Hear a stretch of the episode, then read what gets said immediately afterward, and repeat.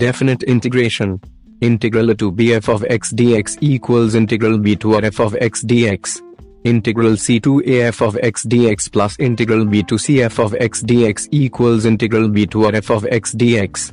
Integral a to af of x dx equals 0 if f of x is odd function equals to integral a to 0 if f of x is even function.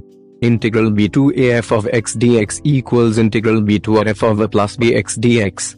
Integral a to 0 f of x dx equals integral a to 0 f of ax dx. Integral 2a to 0 f of x dx equals integral a to 0 f of x dx plus integral a to 0 f of 2 ax dx. Integral n to 0 f of x dx equals n integral f of x dx where a is period of function.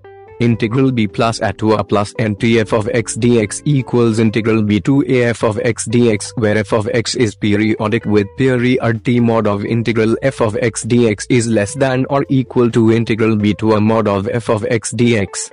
Derivative of antiderivative Leibniz rule.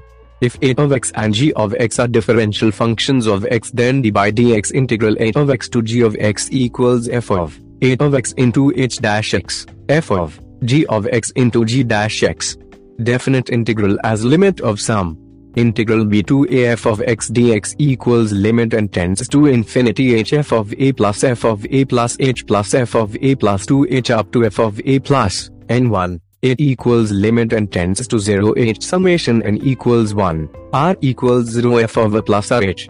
Estimate of definite integration and general inequality if f is continuous on interval a, b, there is at least one number c between a and b such that integral b to a f of x dx equals f of c into b a.